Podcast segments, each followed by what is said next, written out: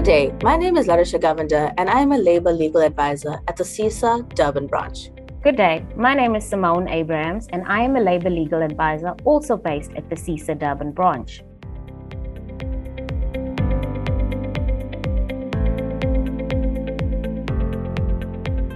Today, we would like to discuss sexual harassment and, more particularly, how the employer can approach such an offense in the workplace. Simone, for a better understanding, can you please give us a definition of sexual harassment? Certainly, Larisha. So, sexual harassment is primarily governed as an act of discrimination and prohibited on the grounds of sex, gender, and sexual orientation. Now, when we look at the definition of sexual harassment, it is defined as any form of unwanted or unwelcome conduct of a sexual nature, which impairs one's human dignity and furthermore creates a volatile working environment. So ultimately, it is an abuse of power and can take the form of verbal, physical, or psychological acts. It is more often than not aimed at more vulnerable employees or employees in lower level positions. Sexual harassment is therefore any form of kissing, touching, quid pro quo harassment, or sexual favoritism.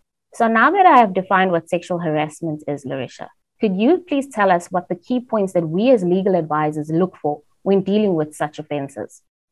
Yes, certainly, Simone. This we feel is critical in assisting the employer in how to approach such a complaint of this nature.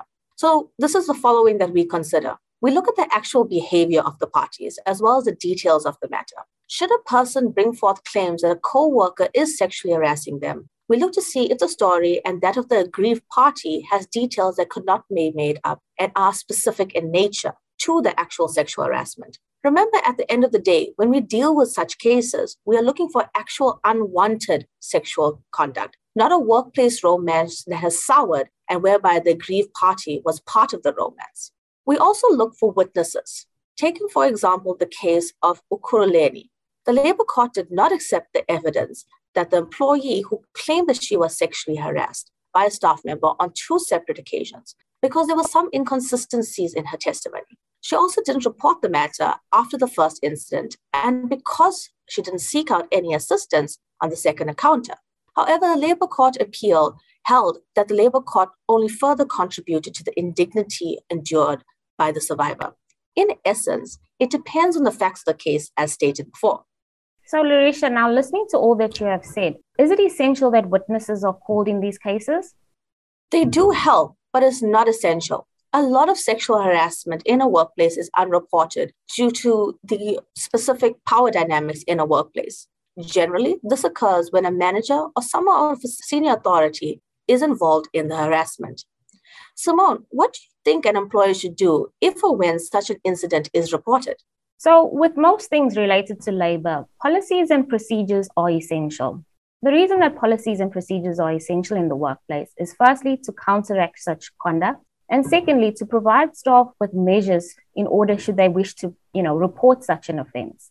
The code of good practice is also key to all employers when dealing with sexual harassment. Now, furthermore, it is important that such an offense is not downplayed by the employer or the manager because perhaps they feel they know the offending party and do not feel that this person could have committed such an offense. The culture of protecting sexual predators in the workplace is rampant. And often what happens is staff are afraid to bring forward any kind of matter of this nature for fear of gossip ensuing or they themselves losing their jobs. So confidentiality is key. And furthermore, taking action is paramount in these offenses. So I know, Larisha, you and I have discussed formal and informal approaches to these offenses. Could you elaborate on what we mean by this? Yes, Simone, I think this is vitally important. Well, an informal approach would be to have a sit down between the parties with a figure of authority to determine if an apology is enough or if there has been a misunderstanding between the parties.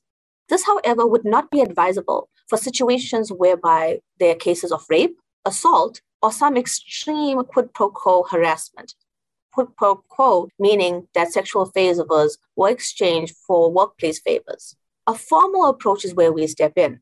This is by way of an investigation and disciplinary hearing process that should ensue and a sanction issued. In cases of proven sexual harassment, is it advisable that a summary dismissal of the offender be issued?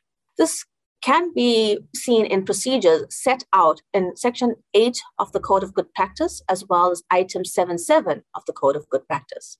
Lastly, Simone, what else can employers do to arm themselves against such misconduct? So, I have just a few suggestions for the employer. Firstly, I think every employer should have a copy of the Code of Good Practice in their workplace.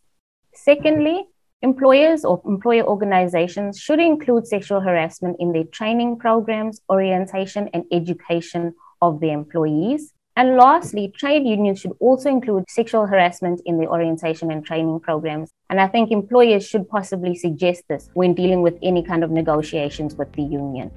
What I would advise all clients is to please contact your nearest SEESA office should you have any queries and require any assistance in this regard.